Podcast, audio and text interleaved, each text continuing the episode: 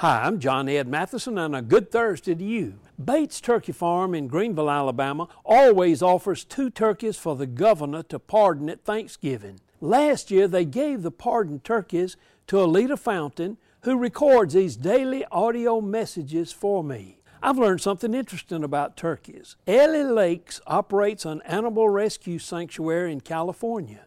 She discovered that people enjoy being around the turkeys holding them, and even snuggling with them.